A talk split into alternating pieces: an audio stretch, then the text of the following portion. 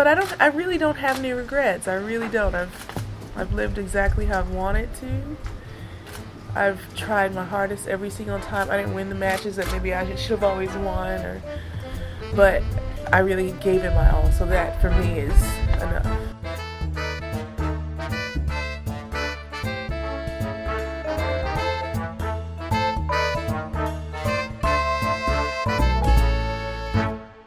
Hey everybody, welcome back to the Body Serve. I'm James. I'm Jonathan. Season 9, first slam preview episode. Let's go. The Australian Open starts on Monday. Sunday? Sun well, Monday in Australia, Oh, Sunday here. The time change, how many years have we, we been watching this tournament? Like 30? And I still cannot figure out the time difference. it has not been 30 years. Well, that's true.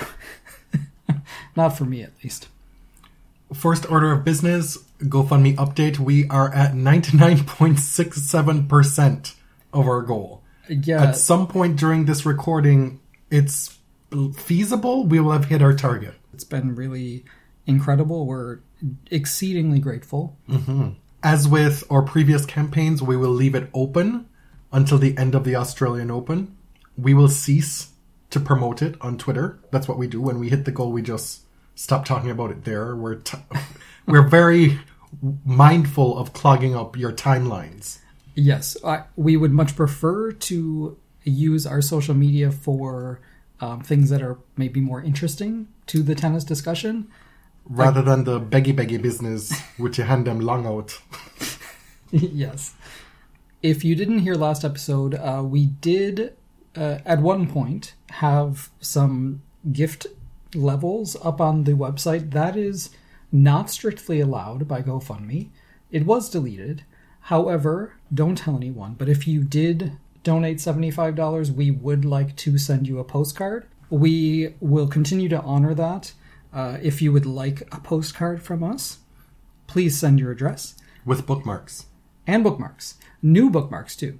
New designs. If we have your address already, do us a favor and just send us a quick note and uh, and confirm that you haven't moved. This goes for folks who've donated at the 150 and 250 tiers as well. Send us your address, please. Now on to the meat of the episode.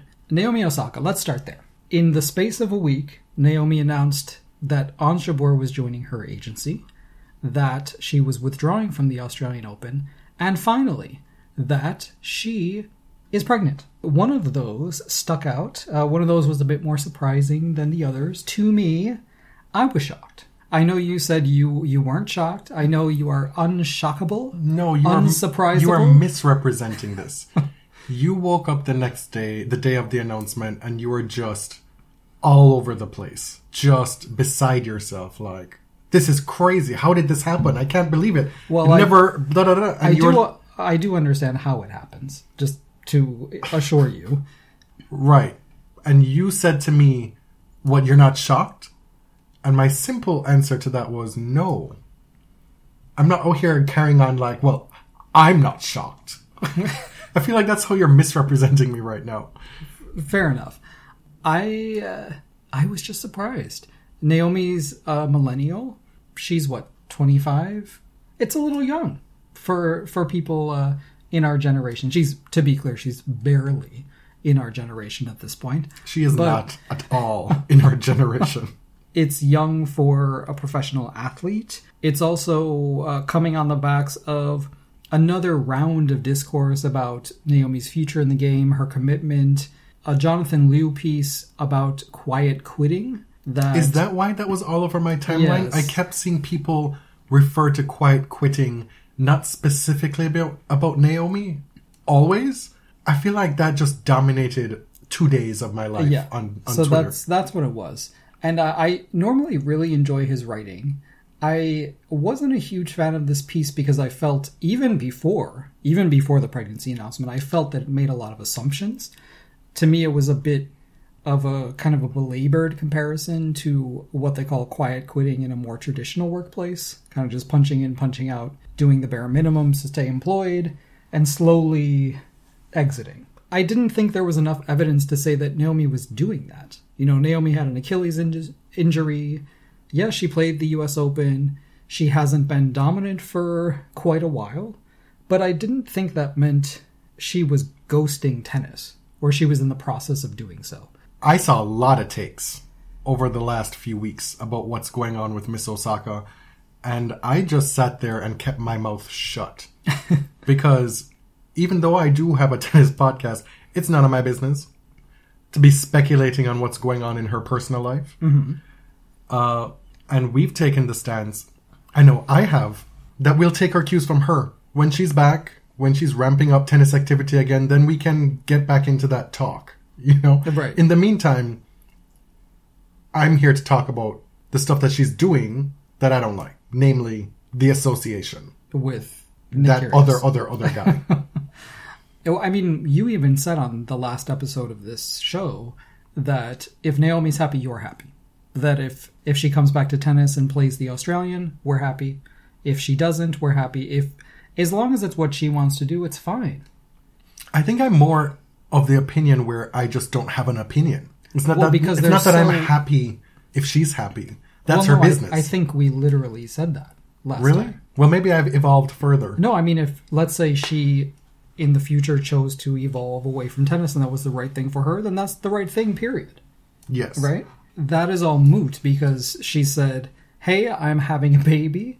I really want to return to the tour in 2024. You'll see me at next year's Australian Open. That and of course, me- you know, pregnancy and childbirth is a very uh, unpredictable thing. So we hope that she will be back at the Australian if that's what she wants to do. That threw me for a loop when she said she's coming back in 2024. I'm like, two years? I'm still not adjusted to this being 2023, clearly. And this also came very shortly after Ash Barty announced that she too is having a baby. I mean, that was on the agenda. We haven't talked about it on this show previously, and we just had an episode.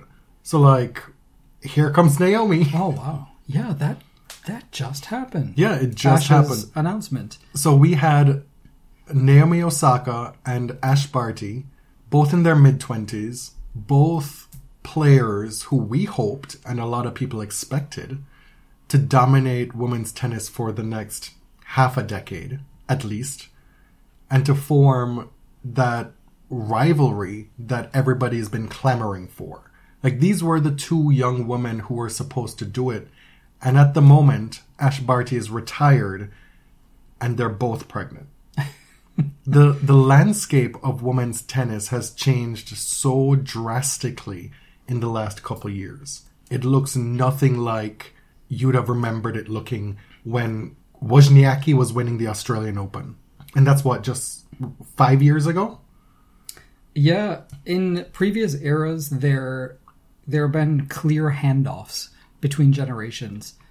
When Navratilova and Evert were slowing and getting close to retirement, Steffi was already there, right? Steffi was winning her Grand Slam in '88. When Steffi Graf wins Roland Garros in '99, shockingly retires from the sport. Serena wins the very next slam after Wimbledon, the U.S. Open. Venus and Serena, Justine, like the next generation is ready. We're in a uncharted territory with women's tennis. It could be the Iga era, and it has been for a while, but it wasn't a clear handoff between goats. You know what I mean? Right, but see, I push back against that again because it's a convenient narrative because we won't know until we have hindsight. That's true. We didn't know. So in 10, 15 years, when Iga's retired and there's some new crop of Czech champions, most likely, we'll look back and say, wow, Ash went away and Iga just ran away with it. Clean, clear cut, handing off, exchange of the hmm. baton. My point is that there was no handoff from Serena Goat to anybody else. Not Iga, not Ash. That's just how it is. We- We're in a, a strange new world here.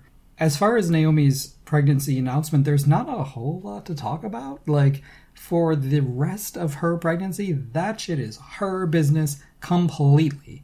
I will only talk about things that she brings to the public sphere.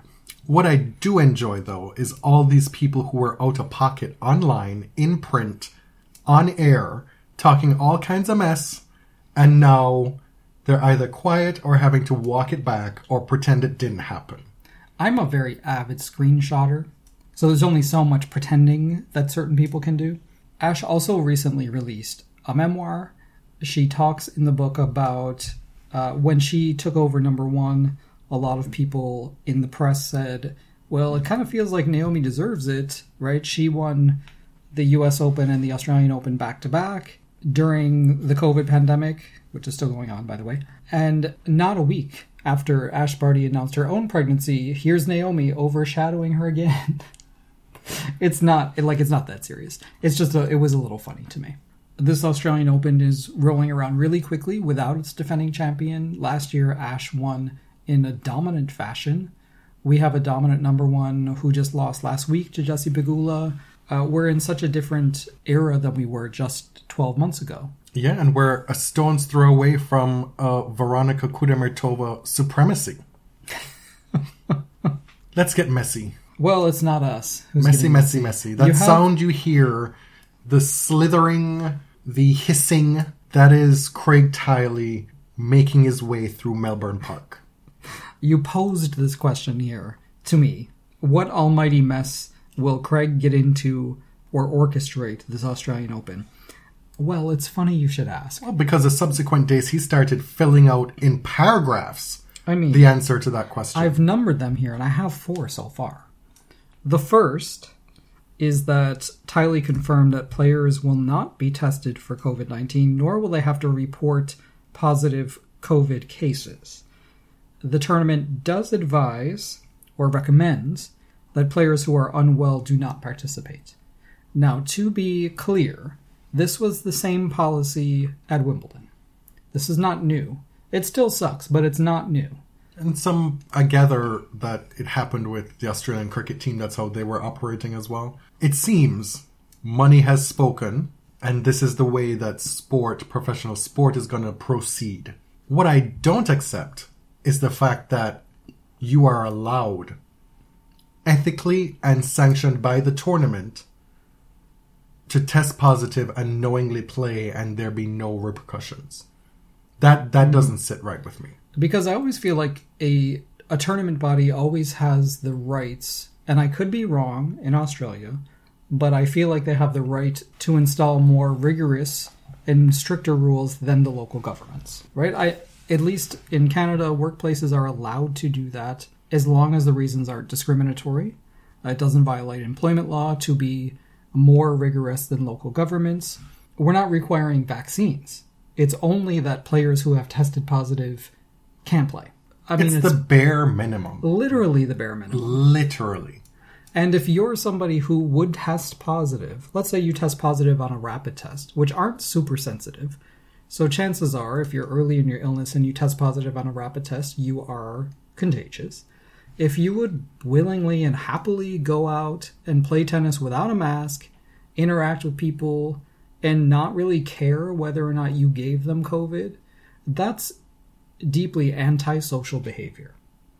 And I can I really can't believe we're still talking about this after 3 years. I know that Joe Biden said the pandemic is over, but I keep hearing about the Kraken variant.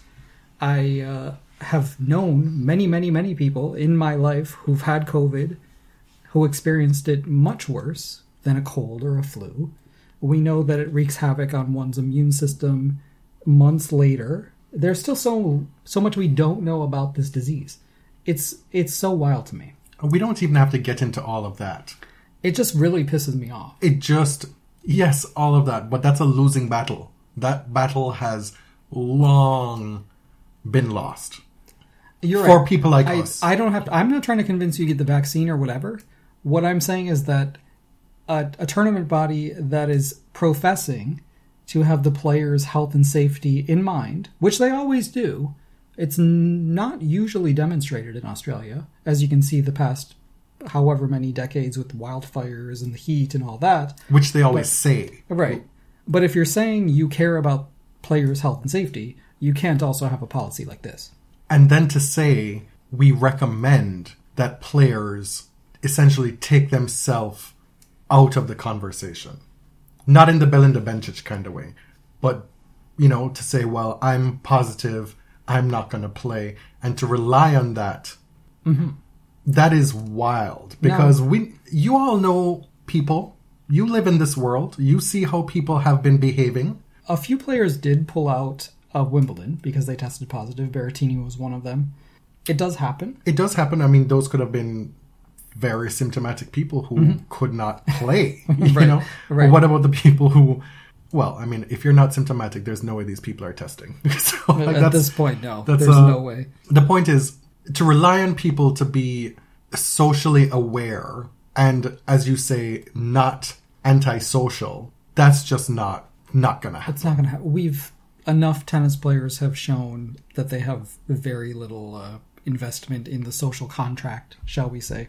Camila Giorgi, who is in the draw, is currently being investigated by her government back home for faking a vaccine passport. So She hasn't been convicted, just investigated. I saw her in the draw, and I'm like, did the entire syndicate make it through customs and immigration? Like, Uh, is she even gonna be there once the tournament starts? Maybe she just hasn't withdrawn yet. Maybe. Maybe she's in a holding cell somewhere, and we don't know yet. Wow. The number two mess that I have here is the boo ban. I came across this ban on booing Is this is this a real thing? Apparently, it is a real thing. I am not going to pay for the Herald Sun, so I did not get it from the original source. It's a locked article. I saw it on Channel 7 News in Melbourne. It was also reported by Sports Illustrated in the US that Craig Tiley has said that he will not tolerate fans booing Novak Djokovic. Now, what is unclear to me, because I didn't read the Herald Sun article, is whether this is a ban on booing all players. And if it is, Craig needs to get much, much better at communicating that. Tiley said, quote, if they disrupt the enjoyment of anyone else, boom, they're out. We don't want them on site. They can stay away or we will kick them out. Now, I don't think booing in general is a very nice thing to do. However, I've never heard of this. I've never I've never heard any tournament in any sport say booing was a punishable offense. Right, but would it be deserved in this instance? Well, There'd be fewer. You'd be hard pressed to find cases that would warrant it more. now that's a conversation that Craig Tiley doesn't want to have and cannot have. My take on this is that booing Novak Djokovic is a direct rebuke of Craig Tiley. And that's why this rule is in place. Because booing Novak is booing the incredibly irresponsible and sloppy actions of Craig Tiley last year. which he was not made to answer for. He, I mean, in front of reporters, he said he wouldn't talk about it. A mere what? It was like two days later. Yeah, that's He's a, not been made to answer for it, answer for it still. that's an important part that you just mentioned because it's not just about Djokovic. This is also self-serving. Absolutely self-serving. I don't even think it's about Novak. I think the entire ordeal that was largely uh, authored by Craig Tiley was a real humiliation for him. He humiliated his friend Novak Djokovic, but it was also a humiliation for him. It should have been probably the end of his tenure at Tennis Australia, but it wasn't. But coming out and legislating this essentially is an unfathomable ego trip. I never expected Novak to come to Australia contrite. That was not something I even dreamt would happen. What I would have hoped to have happened at the very least was for him to show up and just go about his business. Instead, what, what it seems that we're getting is chip on the shoulder Novak, which is a choice, Yeah. given everything that happened a year before. when you're so convinced that you're morally certain, like you're morally right, you're on the right side of history, when you're convinced of that, who's going to tell you different? This is very clearly the Novak Djokovic resentment tour. I'm trying to imagine a scenario where another tournament director or Tiley himself would directly address booing another player. What if he said this year, it's against the rules to boo Daniel Medvedev because you gave him such a hard time last year? that that would never happen. It's not going to happen.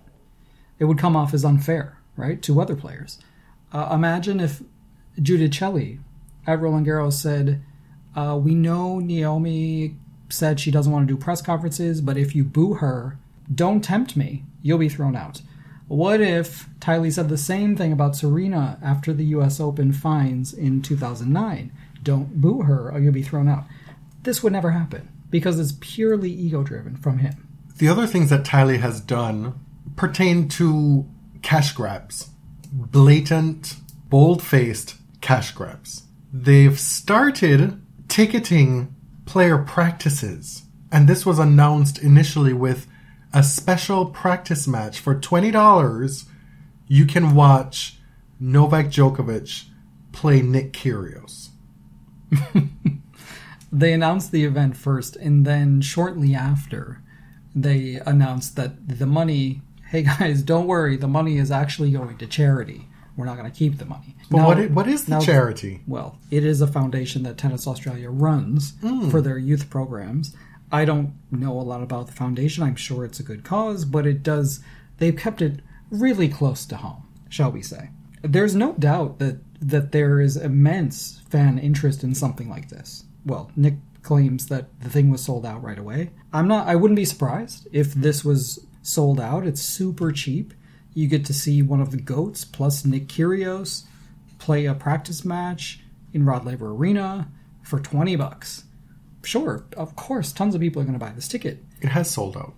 Oh, okay. And then Kyrgios, of course, took to Twitter and said, quote, Wow, Nick Kyrgios is bad for the sport. Wow, what a disgrace. A national embarrassment. How dare he sell out another stadium? The arrogance. Like, what a miserable way to live, isn't it?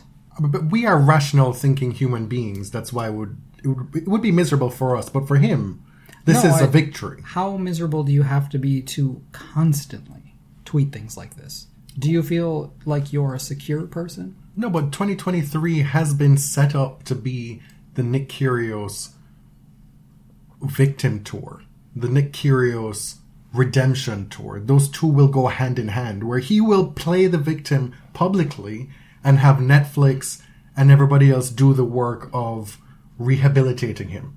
That's, I mean, I understand. I'm just saying, nobody tweets something like that without a lot of hurt in it. Okay, yeah, I'm. multiple things can be true. Yeah, yeah, yeah, yeah. One of the things I uh, I worry about with this sort of paid exhibition is that they found something that is normally free. The the qualifying week, the the practice week, normally free or very cheap, and they found a way to monetize it. They've turned it into another source of value. And so I I'm sure the two players involved have been rewarded handsomely. However, it does make me uncomfortable that you've found another way to extract value from players when they're just trying to prepare for a really important tournament. And so these two players said yes, and maybe it's in their best interest, maybe it's not.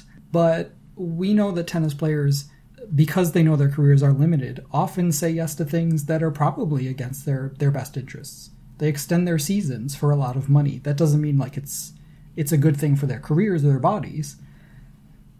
Uh, it just shows like it's never enough, right? Having that free week of practices for for fans to see is really great for fans, but if you found another source of value to monetize, like, well, there it is. And I think that toothpaste is hard to put back in the tube. No, it's it's never going to change. And the thing that's jarring about it for a lot of people, and I saw a lot of folks talk about this on Twitter, is that this was billed as the Happy Slam. This has a long history, the Australian Open, of being the fan friendly slam. And now, increasingly, year after year, Craig Tiley is wringing as much out of fans' pockets as he can. And where is that money going? We don't know. All we get kept being told is that there is this fear that we are going to lose the Australian Open. If we don't do this, that, and that, mm. if we don't maximize profits, if we don't do this, we could lose the Australian Open to China. We could lose it from Melbourne to another to another city. And this is the same thing that he keeps telling us year after year after year. And he's getting away with it. but we don't we don't actually have the evidence. It's committed to Melbourne for the next two decades at least. Uh, Tennis Australia does have to release financial statements, and they're doing okay. Like they're not uh, they're not going to go bankrupt. They do accept a lot of public money, and so like this fear mongering every year that Asia could steal the Grand Slam from Melbourne is not founded. At least not not yet. It's really to justify the public funds. Really, right? I well, I think I want to say here that if you're on Twitter and you don't follow Plucky Loser, you should know that she is year round an indispensable part of tennis Twitter, but especially in January during the Australian summer.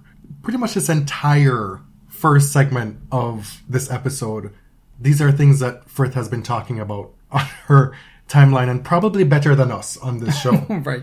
She has a lot of local Australian knowledge, more in depth knowledge about Tennis Australia and Craig. And so, yeah, definitely wanted to plug her before we carry on. she's probably super embarrassed that we did, but I would like to acknowledge our sources. And the final bit of mess, the second bit of scammery, is the Australian Open NFTs. you know what's funny to me is like in this climate, the climate was very different a year ago for NFTs and crypto. What, what does it stand for? No fungus on your toes? hilarious. That's such a dad joke. Non fungible tokens. But last year, I, I feel the environment was way more hospitable to NFTs and crypto. Uh, this year, it's a bit different. A lot of people feel like it's a scam. Last year, they launched this AO Art Ball collection of NFTs. They sold almost 7,000. At the time, they were priced at 0.067 Ethereum, which is was equivalent to 278 Australian dollars. Since then, those NFTs that people purchased are now worth half what the purchase price was. The senior manager of Metaverse, NFTs, Web3, and cryptocurrency for Tennis Australia. Do you think Wimbledon has one of those? It, I mean, the, the job title is really taking me out. This guy said, We're we're not concerned about short-term fluctuations in the market.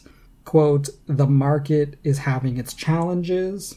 Uh, so the uh, the 2023 Art Ball collection is out, and it's actually going to cost more than it did last year, even though the returns on last year's NFTs are really bad. This is the best example of why we say that these are just bold faced cash grabs. Because nobody thinks NFTs are a good idea anymore. Hey, No- a nobody. lot of a lot of professional tennis players do. Well, they're scammers as well. To be fair, this year they have tied the NFTs to things that have actual value, which are uh, membership in a Discord, which provides education about NFTs. That one is Explain debatable. what a that Discord is. I don't think that I can explain. I'm I'm just saying there. a Discord like I know we don't really understand it, so I'm sure there are a lot of people listening who don't. I feel like it's kind of like a Slack channel. I don't know what That's how I, that's how I would describe it. Okay, all right. Well, I most of the people listening will, Okay. even if you don't. Okay. If you purchase one of these things, you'll also be entered into this rewards program that offers grounds passes to some people. Um, they provide access to certain United Cup matches. These are things that have actual value aside from the token itself. Right, but the the response to last year's NFTs being worth half of what they were is to then double the price. I guess so that when that loses half its value, it's the original Yeah. value of last. I, like I, I don't guess understand. they've made it like sort of an Amex rewards program. You know, you get to be part of this exclusive club that has some tangible benefits. I don't know. I mean, maybe we're wrong, and uh, Right. people are going to make If this a were- whole shitload of money. if this were a one-off thing, you could grant some grace. But this is one in a, a sequence of many cash grabs that Slithering Craig has orchestrated at the What's- Australian Open. What's really funny to me is that there are actually professional tennis players who've been named in lawsuits over the um, I forgot the something X Sam Bankman Fried's company that's gone under. Naomi is being sued, isn't she? yes. Well, I don't know if she still is, but she was named in a lawsuit. The next order of business on the agenda, three years, two and a half years after its formation, we have some movement on the structural organizing of the PTPA. The Professional Tennis Players Association has announced its executive committee, an eight member body, and there were a few surprises. Those being Ons Jabeur, Paula Badosa, Hubert Hurkacz. Why are they surprising to you? Because they're top players. I'm not being shady, I'm just being frank. So you expected it to just be a flop. You didn't expect anything to What- come of this. No, I didn't. I did not say that. Definitely did not say that. I was surprised, especially by the top women players who signed on. Why? Uh, I guess I I kind of assumed that a lot of the women would be cautiously optimistic, like would kind of wait to see what came of this organization before signing on as part of the executive committee. To me, it felt that a lot of the WTA players were less overtly political and less willing to organize independently than a lot of their male counterparts or possibly just happier with the state of things on the WTA Players Council. I don't know. The other members are Zhang Sai Sai, of course, Djokovic, Pospisil, and Isner, and Bethanie Mattek-Sands. And you know, I'm just going to shut my mouth about that last one. The PTPA has been more clear about what it hopes to achieve. They've listed five core tenets, a number of principles that are guiding them. Listen, I think where I am with this is that we we spend so much time on this podcast and have over the past however many years saying that like tennis leadership is not that great, right? That the governance structure is confusing. It's probably not getting for players what players deserve.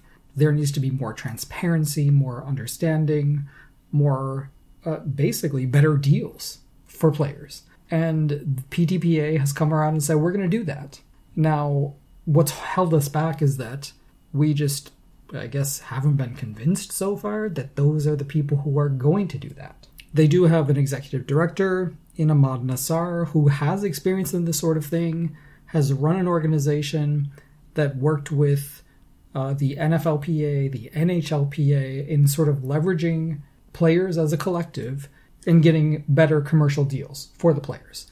Now, those are, of course, sports that have unions. Tennis doesn't have any unions. And so I'm still like, it's still a bit unclear to me what this organization is.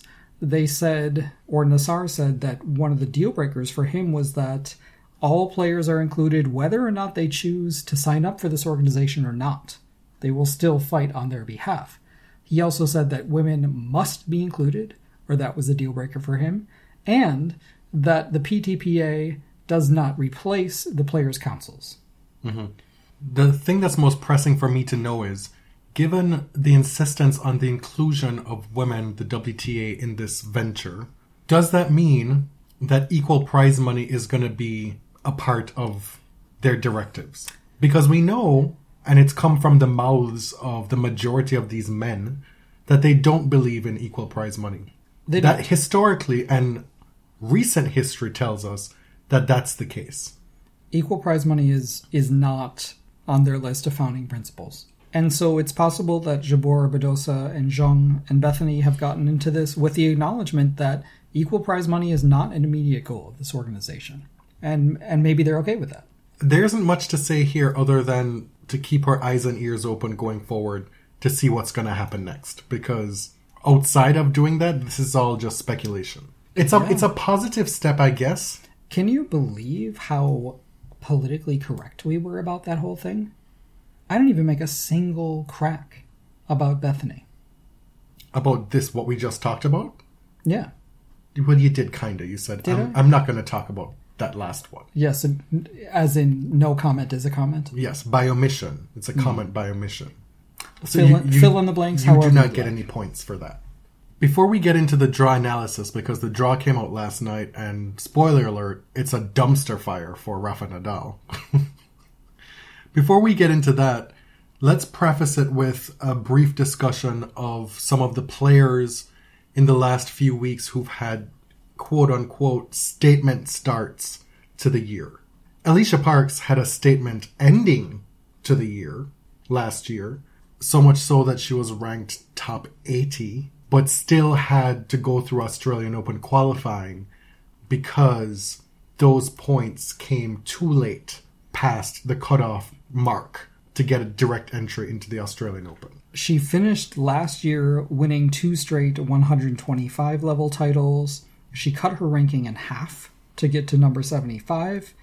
And as you said, she unfortunately missed the Australian Open main draw cutoff because it happened a bit too late. And then she lost in the second round of qualifying to Sarah Bell. They say Bejlek on, on TV. Okay. That's what because I watched that match. That's what You're they gonna say. you're gonna leave that in, eh? me me stopping. Yeah.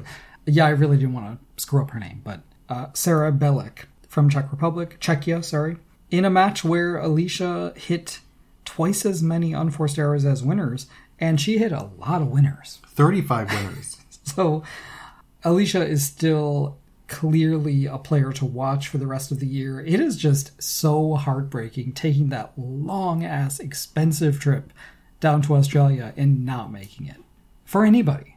Anybody in qualifying. And when you lose in the second run of qualifying, you don't even get to potentially be a lucky loser. Right. And should have had a, a 1 in 4, sh- well, should have had a 50 50 shot as the top seed had she made the final round of qualifying. Oh, interesting. On the women's side, a few of the players who've stuck out over the first few weeks, and it's been a very short beginning to the season, obviously. Jessie Pegula. The United States wins United Cup. Jessie goes 4 and 1. Those four wins were statement wins, a lot of just very dominant sets. A convincing win over the world number one, Iga That- Swiatek. That's the big one. Yeah. Because she demolished Iga Swiatek in that match.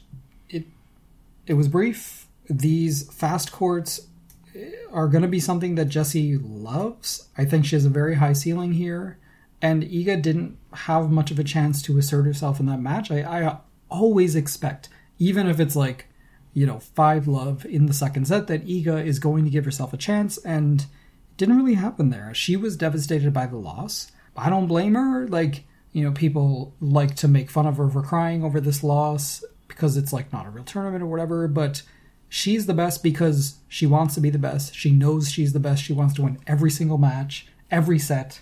She knows what her dominance means.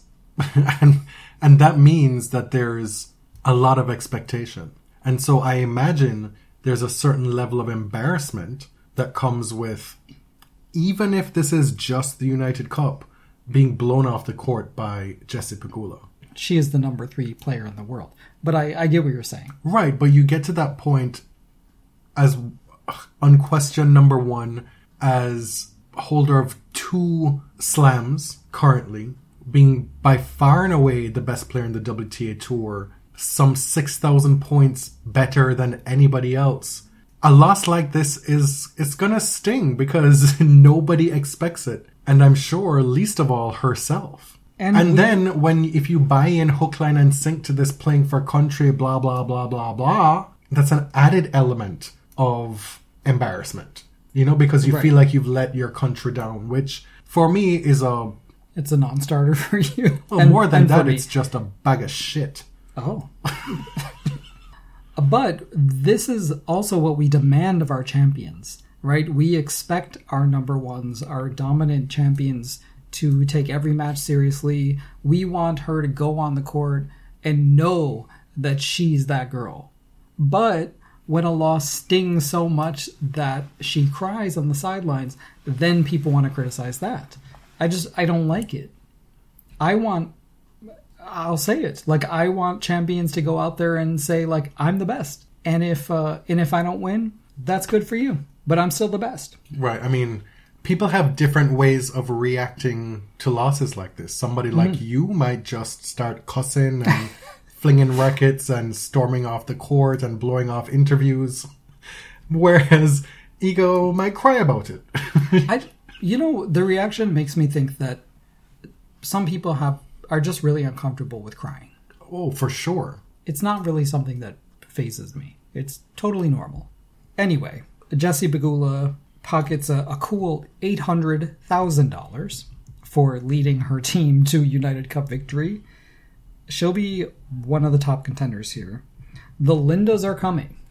The Fruhvirtovas, the Noskovas, the latter of which is who we're going to talk about right now. You've been watching Linda. Yeah. Are you trying to put me on the spot Yes. to talk about her? Yes. She had a bunch of big wins. Saved match points in uh, matches. Uh, Nobody could stop her in Adelaide 1 until the final. When Sabalenka finally got the job done, look at the i mean the list of people she beat in adelaide 1 after her two qualifying match wins beats Dasha, Vika, and Ons Jabeur. She spends all that energy and time on court in Adelaide, making this fantastic run to then have to turn around and play qualifying for the Australian Open. When Venus Williams pulled out, that's another thing. When Venus Williams pulled out, her wild card was then on offer for somebody else. It went to Kim Birrell, who is an Australian player, when it should have gone to Linda. And so she was a, a shell of the person that she showed the week prior in qualifying, losing in the first round. And I think the tournament is worse off for it. Yeah, yeah, I agree. Can we talk about the fact that that lady's name is Kim Burrell? Or Kim Burrell? I, I don't know how you say it. But Kim Burrell Listen, is I- an American gospel singer. Right. Most recently in the news for uh, shaming both gays and poor people. Listen, I resent that you have spoken that name on this show. I didn't. The Australian Wildcard Committee did. Oh my god. Uh, the last player, well, not the last player, but another player you need to watch as a serious contender for the title is Aryna Sabalenka, winner of Adelaide. She's a contender, I feel like, every year, and she doesn't come in this year with the same sort of serving disaster that she did last year. On the men's side, can anybody beat Cam Norrie? 3 and 0 in United Cup, beating Alex de Minaur, Nadal, and Taylor Fritz. And now he's in the semifinals in, mm, I want to say, Adelaide, Adelaide? two? Adelaide Two? Adelaide two? I think. like the dude is the dude is legit. Um, horrendous to watch play, but legit. That's not very nice. It is something I will never be able to get over. The other contenders, obviously, I mean, we're not talking about all the contenders here, but other players who've done well in this first week or so. Novak Djokovic obviously wins the title in Adelaide, beating Australian Open runner-up last year, Daniil Medvedev, pretty easily. You could make the argument that Sebastian Korda should have won that final Well, yeah, it it was there for the taking. because for large swaths of that final, Novak was a shadow of himself, and as he is wont to do, when push came to shove, he shoved. Korda did have Off a the court. He had a match point.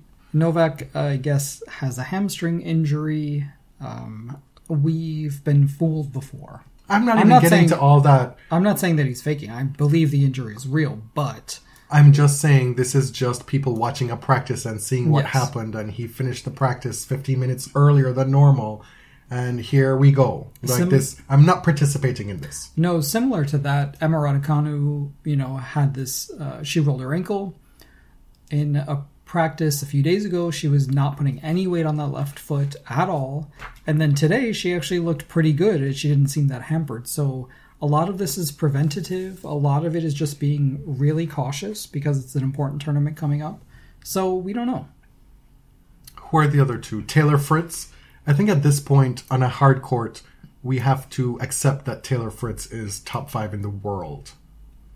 Easy. Yeah, yeah. He, like Jessie, went four and one at United Cup, beat Zverev, uh, beat Hurkacz and Matteo Berrettini. Beat who? Well, I don't say his real name, so I pronounced it like a McEnroe. Oh my god. And- Listen, that is not. I understand not what you were doing there, but that's not a. that's not a big deal to beat that guy Okay. right now. And Stefano Tsitsipas went four and zero. Like Cam Norrie was undefeated in United Cup. Their teams just kind of didn't get them to the finish line, but Tsitsipas beat Grisha, Goffin, Coric, Berrettini. Quality wins. Those are just a handful of players on either tour who've had standout starts to the year. Mm-hmm.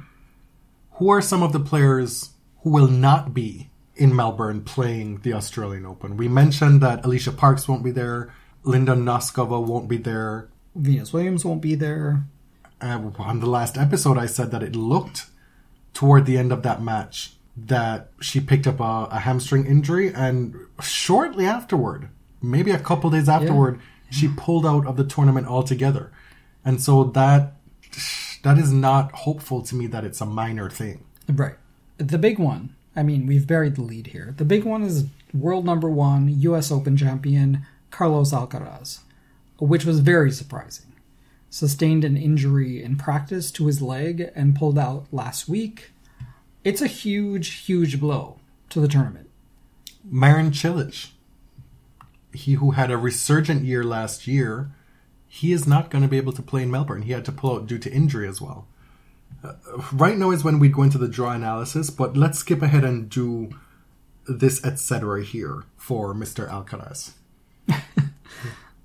Oh, oh God, I don't want. I do Because not- something happened. I don't want to be part of this discourse. I really something don't. happened in the last couple days with Carlos where you may make the argument that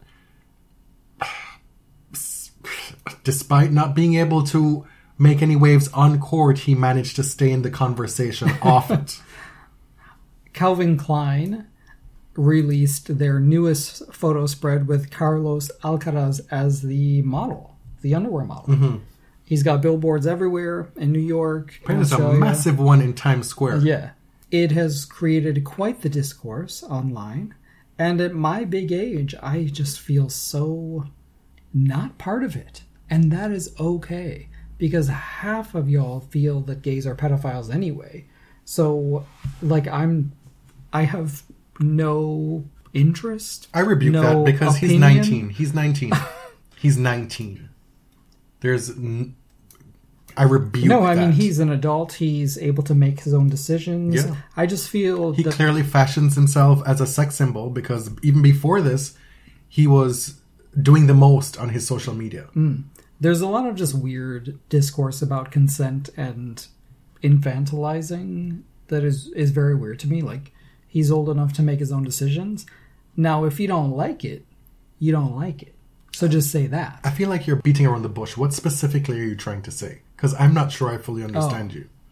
um i am honestly afraid to talk about this at all because i don't want to be perceived in any way talking about uh, a younger man's sexuality or body or whatever to be totally honest I get that. and i'm like i'm But not specific to what you were just saying, what is it that you were saying? Well, there's this is a part of tennis Twitter that I feel that I'm no longer a part of.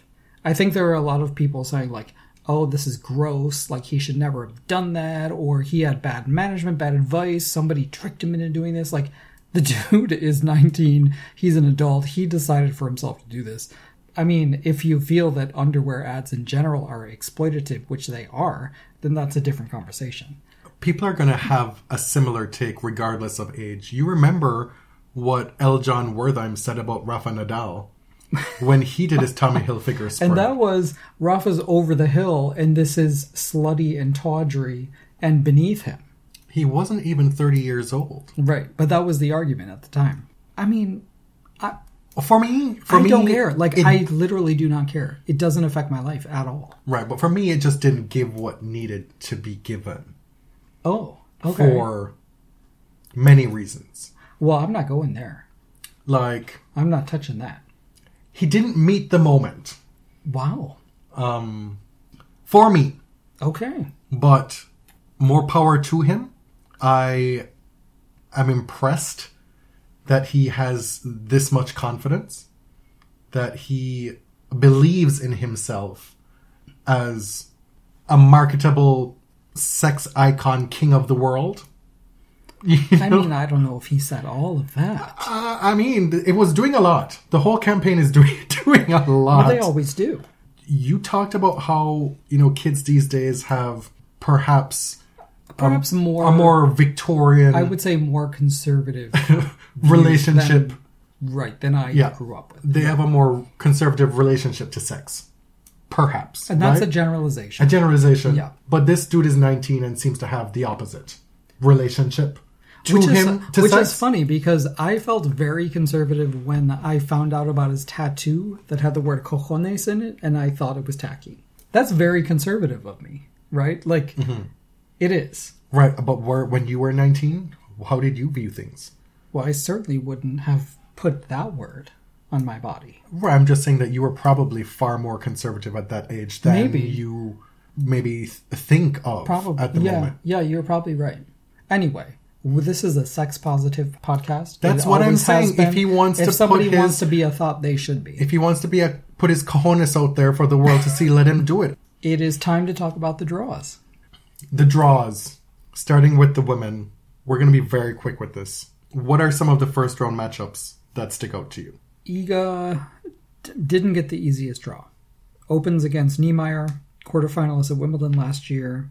In the same section, we've got Andreescu Bouzkova, which is a blockbuster first round. Yastremska Ostapenko.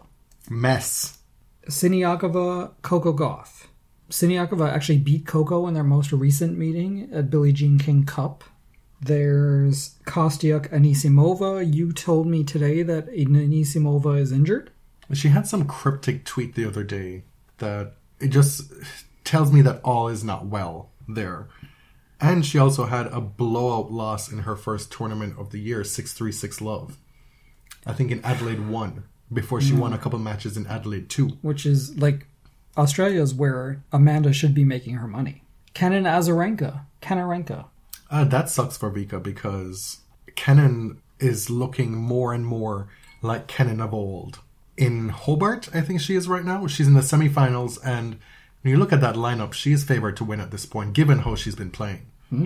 There's also, don't look past Sasnovich and Fruhvirtova. Brenda. Brenda. In Is the she- first is she round. the older one? No, Brenda is the younger one. Brenda saved all kinds of deficits in qualifying to make it through. Like this this woman, this young woman, this girl, she's 15 years old, was down five a set on 5-1 in one of her qualifying matches. There is just no quit in her. And there's just a, a self-belief there that's crazy. Some other first rounds: uh, Cirstea Putintseva, Diane Parry, Taylor Townsend, both wild cards. Leylah Fernandez versus Alize Cornet, two francophones. Alize reached a career milestone last year at the Australian Open. Uh, that's rough. That is really rough for both of them. Garbiñe Muguruza opens against Elise Mertens and Camila Giorgi against Anastasia Pavlyuchenkova. Pavs took almost the entire 2022 off to deal with an injury. She's back. We don't know what kind of form she's in. Camila could be prepping for a criminal trial. We don't know. Uh, but she's here. I mean, you know that even if stuff is not going well, she's going to show up to collect that check. Much like another player in a blockbuster first round, Yastremska, who two I think it was two years ago, came down to Australia while on a drugs ban. Literally while banned. With hope against hope, the eternal optimist that the ban would be overturned while she was in Australia. Mm-hmm. So, with this woman's draw, you've got Swiatek as the number one seed, Jabeur as a number two seed. Jabeur possibly carrying a little injury. We don't know for sure. In that top half, Swiatek is slated in the round of 16 to face Danielle Collins or Elena Rybakina. And then there's Badosa against Coco Gauff. That is if Coco gets there because this is a tough as hell first three matches for her. She's got to play, as you said, Siniakova in the first round, maybe Raducanu if her ankle is properly healed in the second round, before Zheng Qinwen in the third round, somebody who also has injury concerns, had to retire in her last match, and then potentially Badosa in the fourth round, who is currently in the semifinals in Adelaide 2, playing very well. Or Ostapenko. This is a really tough draw for Coco. And then, if she gets through all of that, she could face Iga in the quarters. Now, And even if it's not Iga, Danielle, uh, Rybakina, Muchova, like they're that that first quarter is just full of landmines. Oh man. Or Andreescu, Bouzkova. Iga is probably, I mean, if I were Iga, I would be hoping to meet Coco in the quarters because their head to head is definitive. But Iga is, as far as you can say, a player as dominant as she is vulnerable. I think she is slightly vulnerable here to a big hitter like Pegula or to Danielle Collins on a fast court like this. That's not to say that they will beat her, but last week shows that she can be beaten. I know I tweeted earlier in this Australian summer that who is going to stop Iga Swiatek, but it's not that unreasonable. We saw it happen with Pegula. The blueprint is there, especially like you said on this kind of fast court. Pegula is in Iga's half, so they would potentially play each other in the semifinals. She's made the quarters two years in a row in Australia. Her game seems tailor made for this tournament. Her round of 16 opponent by seed is Petra Kvitova, who's had a couple of good outings so far in 2023. Madison Keys and Maria Sakkari, those are the two highest seeds to fill out that top half. But then Madison opens against Blinkova. In the third round, she might get Vika or Tomljanovic or Kenin. And then there's Sakkari in the fourth round. Or Jill Teichmann. I will say that Madison is somebody to not overlook at this tournament. She's played well in Australia before. She played well at United Cup. We keep looking for Madison's big moment, and why not here? She has had really big moments in Australia before. Many years ago, beat Venus Williams here, uh, played Serena tough. This is the kind of court that should work well for her game. Krejcikova's in there, Teichmann is in there, but I do think that Pegula is just in pretty fearsome form. Krejcikova does not look in good form. No, you know, we have a whole year to make my pick come to fruition. You keep saying so, this. she opens against Sarah Bejlek in the first round. Two Czech players, Bejlek being the one who took out Alycia Parks. yeah. I was shocked. I mean, I'd never, I mean, I'd heard of her before, but I'd never seen Bejlek play before. She does not look like a 16 year old. She's very much giving 30 year old Patty Schnyder tease on that tennis court. Third quarter bookended by Dasha Kasatkina and Caroline Garcia. I don't know. I feel like, you know, I always feel so unprepared for the Australian Open draw previews because so little has happened so far, right? The players who you think are coming in injured are not, and vice versa. but if you go by what has happened so far, Kasatkina is now in the semifinals. Semifinals. In the semifinals, Kudermetova is in a semifinal, having just beaten Danielle Collins last night. Kontaveit is there in seed only at the moment Wow. because it's it hasn't looked good. She was the number two seed at the US Open. A few months later, she's the number 16 seed. Caroline Garcia had a turbo finish to the 2022 season. Suffered a loss last night to Belinda Bencic in three sets. I've seen a lot of people pick Caroline to win this tournament. And I don't think that that's a terrible choice. I just don't know if she's there yet on this surface. Yeah, uh, it not a terrible choice. I'm just n- one of those people who I'm not willing to pick someone to win who hasn't won a major before or hasn't come super super close. Well, you would have been shit out of luck in most of the last four years. Yeah, you know, I would not have picked Raducanu before the 20 whatever US Open. I mean, that's the least of it. We've seen a lot of first time winners. Sure, but I, I'm not going to put my money on it. The last quarter is highlighted by Sabalenka and Jabeur. For my money, you could make the argument that the winner of this tournament comes out of that fourth round match between Sabalenka and Bencic. Interesting. Well, it's definitely not going to be Bencic. So I guess you're picking Sabalenka to win the tournament. I'm not picking anybody. I'm just saying that could be a pivotal match in this tournament. It could. I feel like this is an interesting quarter. It's like it's not the most blockbuster quarter, but Sabalenka is coming in with a title. She has years at this point of hardcore experience. This would be a prime opportunity for her to break through. There's Haddad Maya, Samsonova, uh, Trevisan, not my favorite. Haddad Maya lost in two sets to Badosa last night. Two sets that totaled about seven hours. Badosa looked so relieved to not have to play a third set last night.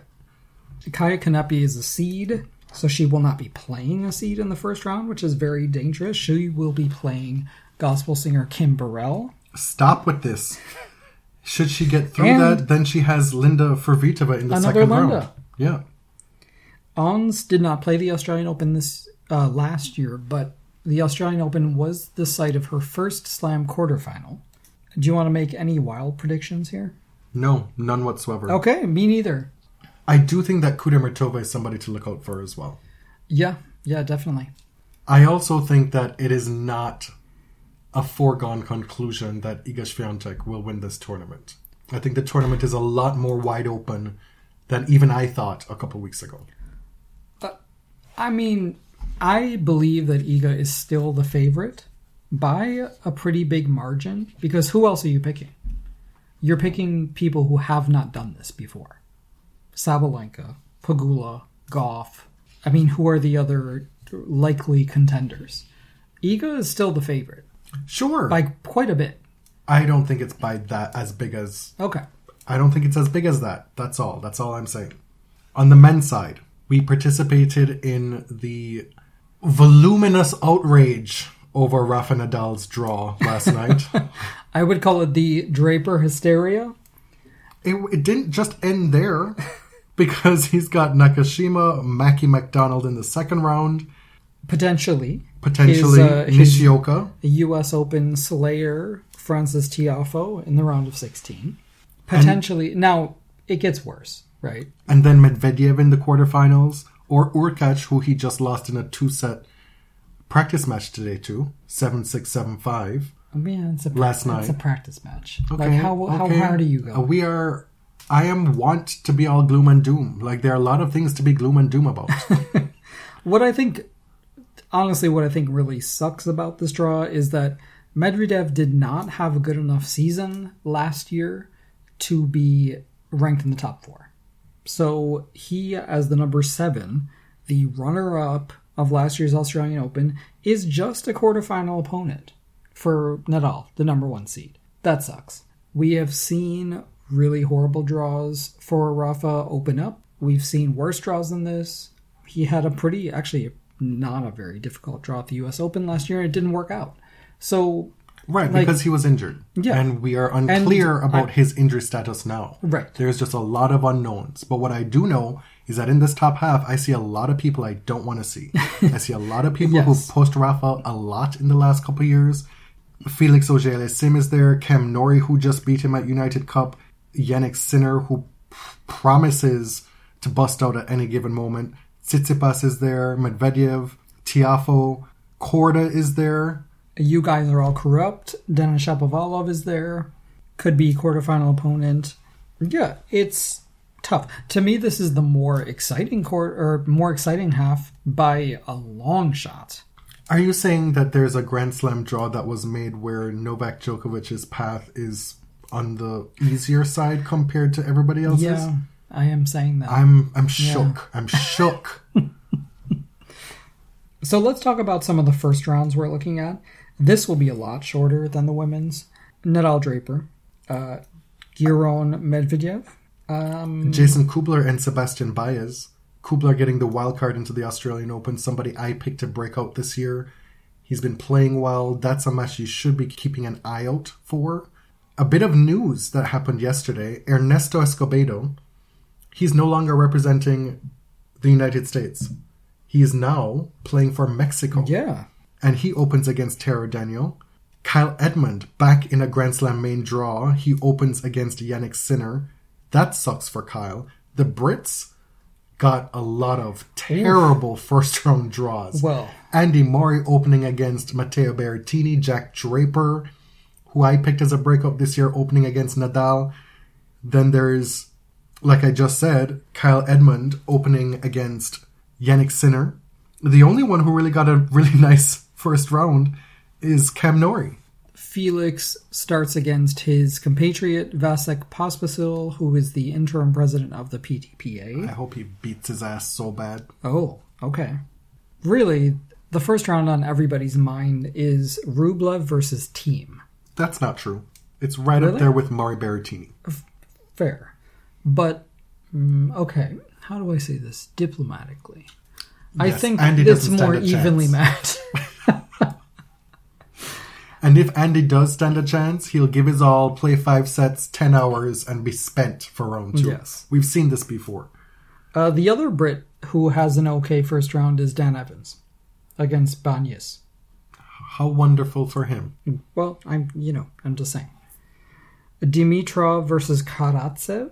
Karatsev hasn't done a whole lot over the past year or so, but Australia is kind of his thing.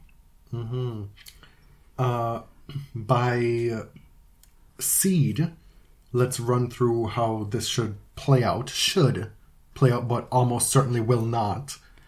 Nadal, Tiafoe, round of 16. Hurkacz, Medvedev. Tsitsipas, Sinner. Norrie, Felix. That's the top half of the men's draw. Even before you get to Hurkacz, Medvedev may have to play Korda in the third round. That is unfortunate for both men. Yeah. Tiafoe having to play Khachanov in the third round. Norrie having to play Coric in the third round. And a round prior in the second round, you should you should definitely look out for Stan Wawrinka playing Felix Auger-Aliassime. Hurkacz, Shapo could be a third round. On the bottom half, we don't know what to expect from Holger Rune at this tournament because we haven't seen much of him. A top 10 seed. It still shocks me to see that. A number 9 next to his name. But he could run into Cressy in the second round. Or Nick Kyrgios in the third round, and then Andrei Rublev or Dominic Thiem in the fourth round. Right. And to me, okay. Like if Nick is feeling like I'm on a roll, I've got the crowd behind me, serve is working. if the numbers come in from the debut of Breakpoint and episode one Oh, breaks girl. all kinds of records If- for Netflix, he may feel like I am king of the world. If Breakpoint finally beats Wednesday Addams on Netflix, it's all over. Nick is winning this tournament. But he could face Novak Djokovic in the quarterfinals. And I just I don't see it, girl. Who curious? Yeah. He still has a lot of winning to Uh, There's do a to lot even of get there. Yes, I agree. Uh, Novak Djokovic could face his nemesis, especially on hard courts, Pablo Carreño Busta, who's been the uh, the responsible party to a lot of heartache for Novak uh, in the round of 16. Taylor Fritz against that guy, and I'm gonna tell you, despite how insipid his draw is, he has the easiest path of any top 16 seed to the fourth round. Yes, you're talking about the number 12 seed. the number 12 seed, and I still would be shocked if he got there. So that guy against Taylor Fritz, RBA against Casper Ruud at the very bottom of the draw.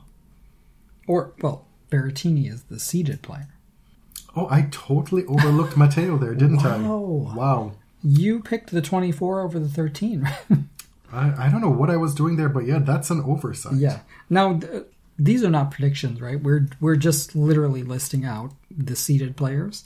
But a few other early round matches that could be super interesting.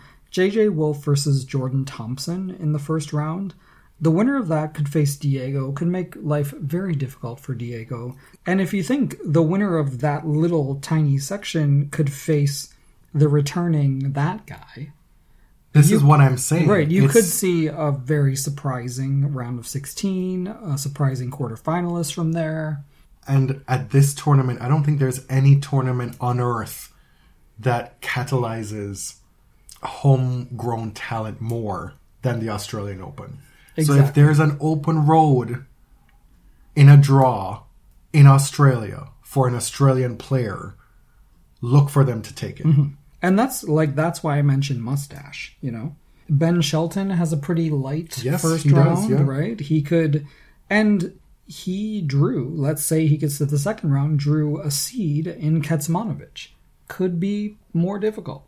Kokkinakis versus Fognini, first round. It's gonna be messy, regardless. Right. I mean, I know there's a lot of goodwill built up toward Kokkinakis because of all the injuries he's gone through, and I have wished him well for many years now, but I just can't abide the buddy buddy Kyrgios thing anymore. Like, that's a serious strike for me.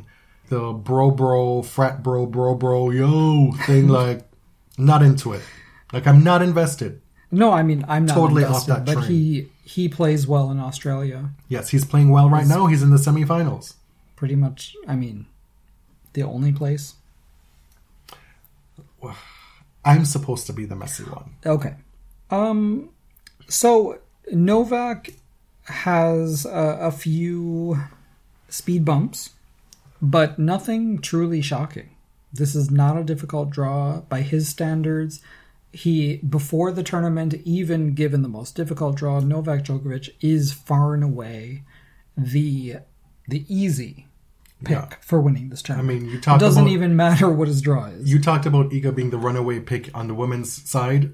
Triple that well, for Djokovic here. Or- like the man has not lost, or nine times that. Like has he's won lost, nine times. He has not lost in Australia since Hyeon Chung beat him many moons ago. Yeah, since the appeals court in 2022.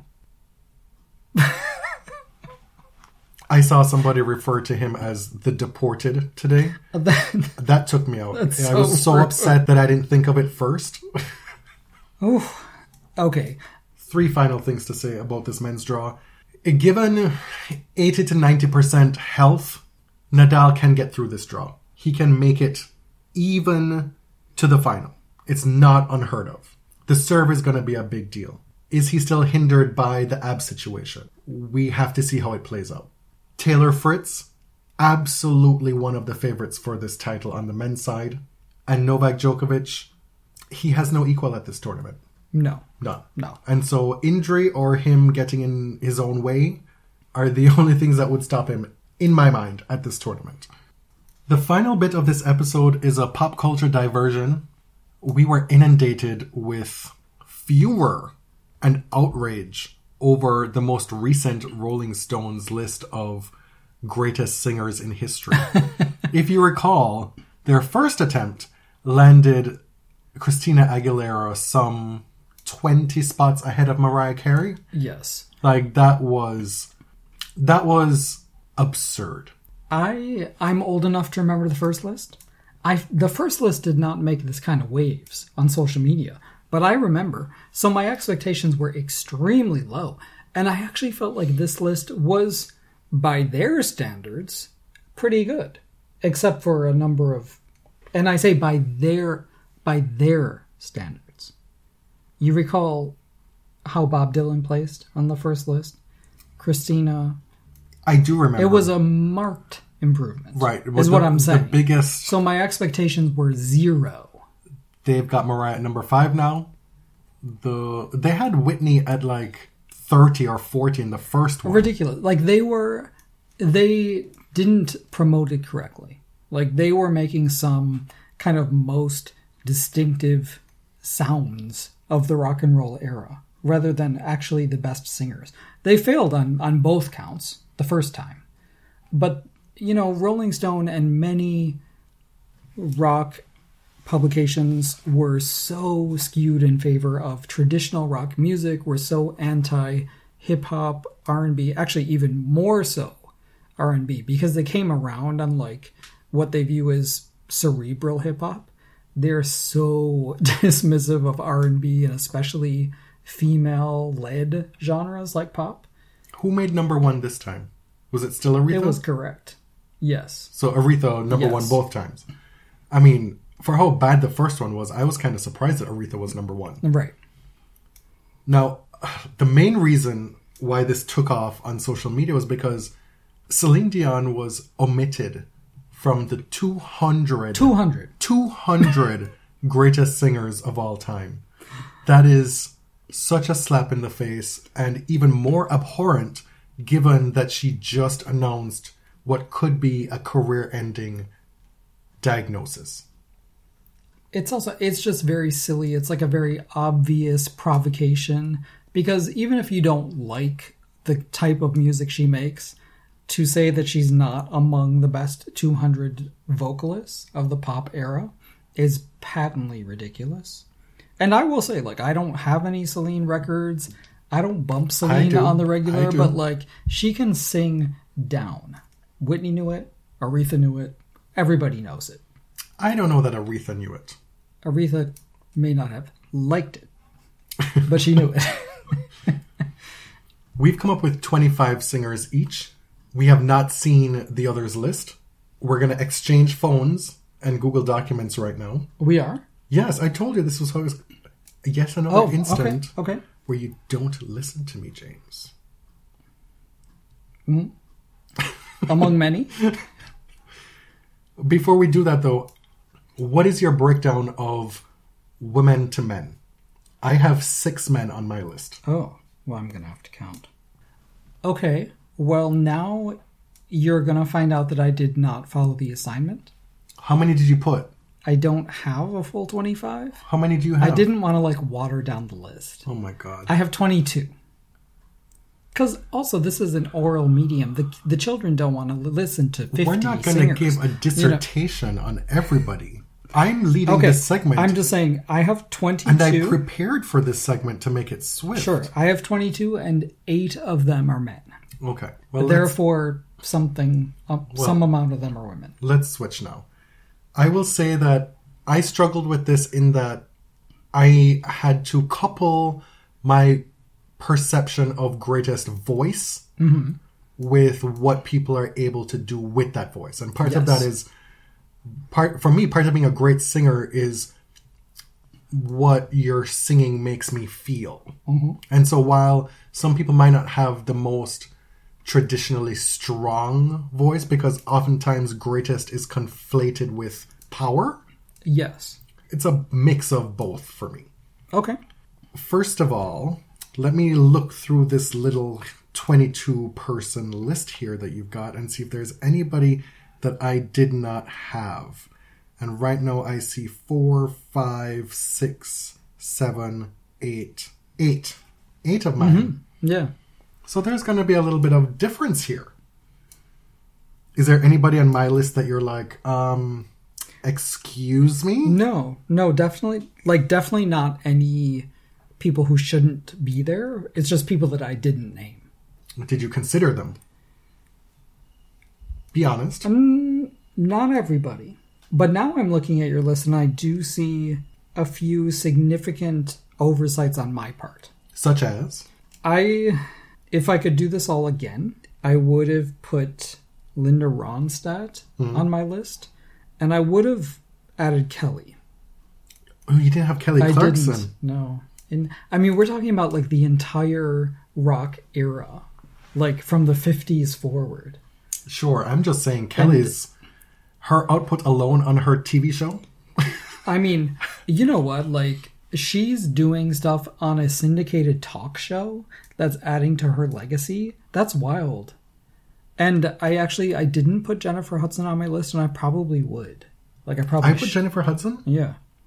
Oh, that was actually an oversight on my part. Oh. no. Um, I just still think that Jennifer can't overcome her worst tendencies vocally. Because so when we're she's talking about like if we're talking about power talent it, like she can blow Mm-hmm. better than almost anyone ever in the pop era yeah, but it's the the colors yes, right the- the, the- restraint does she paint with all the colors of the wind? You'll note that there is no Christina Aguilera on my list, and I think Surely as time not. goes Surely on, not. her candidacy will become all the more untenable. i agree because just the other day I watched a minute and a half video of her singing, and I swear to you, I could not tell if this was parody or reality.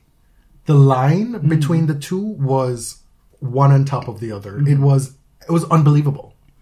i think uh, you know first of all there's a technique issue with christina but also i i do feel and i don't mean this to be shady at all i feel there's an authenticity issue. An authenticity issue that kelly clarkson knocks out of the park. Yes. even like even if you don't even feel kelly's at that level of a vocalist as you know the the supremes. And by supremes i mean aretha mariah whitney and celine. Uh, there's a there's an authenticity level. I'm a bit taken aback that What? you've put Miss Dion in the same I didn't say category of yeah, I Celine said- Dion.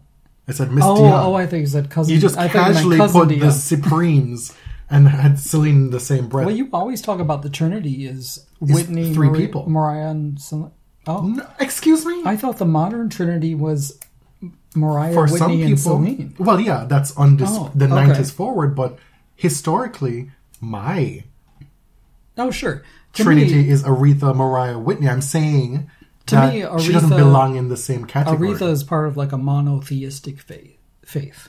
She doesn't exist in a Trinity. I don't know what you're doing right now, but I'm just pushing back Okay. on you putting Celine with the other three. That's all. My my only point is that when I talk about like the best singers, I'm looking for not only the voice, like the raw materials, I'm looking for authenticity, and I can tell how you've built your list that you're looking for the same thing.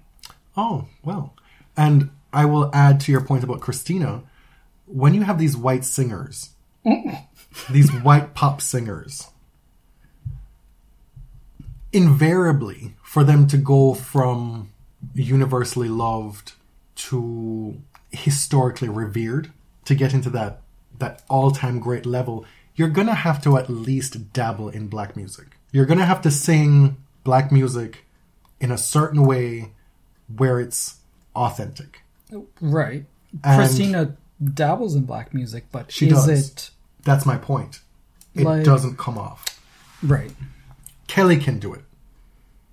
She can tiptoe through any genre and make it her own, or at least give a credible performance out of it, you know?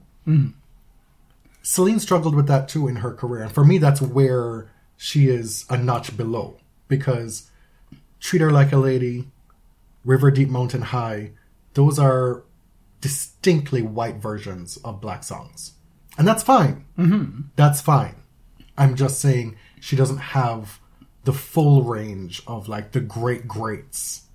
But to leave her off of a top 20 list is absurd, let alone a top 200. Yeah, it's just a lie. I mean, I don't like what Celine did at Divas Live at all. No. I felt it verged into ridicule, and so did Mariah. Uh, but technically, what she did was super impressive, Y- yes. right? Christina doesn't even have the technicality. No. So d let me just should should we trade back and like read Sure. our lists or okay? For me, my top ten is pretty firm. Like it's not in order outside of the top ten, but my top ten is Aretha, Mariah, Whitney, Celine, Donny Hathaway. Donny Hathaway, the first male artist I've listed, the best vocalist of in my in my view, the best male vocalist of the 20th century. Even more so than Stevie Wonder. Yes. Followed by Stevie Wonder, Sam Cooke, Luther Vandross, Beyonce, and Anita Baker. I feel really good about mine. My top 10. I don't have a top 10. I mean, I have a top three, but outside of that, it's just all people I really enjoy. Mm-hmm. Did you put Luther on your list? I just said he's in the top 10. Oh, okay. I've got Mariah Whitney, Aretha, Stevie, Anita Baker, underrated Anita Baker, Yeah. Kelly Clarkson, Celine Dion, Donny Hathaway, Patti LaBelle, Luther Vandross, Gladys Knight, Dionne Warwick, Don't Sleep on Cousin Dion, Barbra Streisand, Sam Cooke, Donna Summer does not Yeah. get near the call. recognition that she deserves. George Michael, Yeah, he was on my list too. oh, he was? Yeah. Oh, okay. Chaka Khan, Beyonce, Fantasia. Now, Fantasia Barrino, this woman is supremely talented. Mm-hmm. I almost feel like Fantasia suffers from not being from the right era. Yeah. Like she, you know, she would be one of the greats Like had if she, she, made music in the 60s and 70s. if she released When I See You in the early 90s, it could have been mm-hmm. game over. Yeah. And then I've got Patsy Cline, Dolly Parton, Roberta Flack, Linda Ronstadt, and Bob Marley. I meant to go back to this list and take Jennifer Hudson out and put in one of Peabo Bryson or Oh. James Ingram. That's what I meant to do. okay. So outside of my top 10, just outside is Barbra. It's really um it's confusing like where to place someone like Barbra cuz she's not uh, I mean she like yeah, she was a pop singer, but she was also a Broadway singer. Um, somehow she feels like a little bit outside of time, and that's also why I didn't put Judy Garland on here. I didn't put Frank Sinatra on here, Sarah Vaughan, Ella Fitzgerald. Like those are supremes, but it feels of a different era to me. To be honest, I have a deficit of knowledge when it comes to jazz and blues, so Yeah. I don't feel equipped to opine on that. And I did not include gospel singers because it's not my bag. Right. So I've got Barbra, Gladys Knight, Jazmine Sullivan, Freddie Mercury, George Michael, Michael Jackson, Mavis Staples. Can we take a pause for Mavis Staples here? Brandy Norwood, Dusty Springfield, Marvin Gaye, Ann Wilson, and Patti LaBelle. Uh, uh, Patti LaBelle is suspiciously low on that list. But guess what? She's on it. And I don't recall seeing Gladys on yours. Eh, she Oh, sure is is. she? is she on yours? Okay, yes, she is, yeah. Okay. oh, Tavado. anyway, I hope you enjoyed our diversion. I uh, I had to say something. Like I wasn't perturbed by the Rolling Stone list, but they need to be um, corrected. It's a whole. Where uh, is Donny Hathaway? a whole ass Please. mess? Where was he in that list? He was on there, but pretty freaking low. Hmm.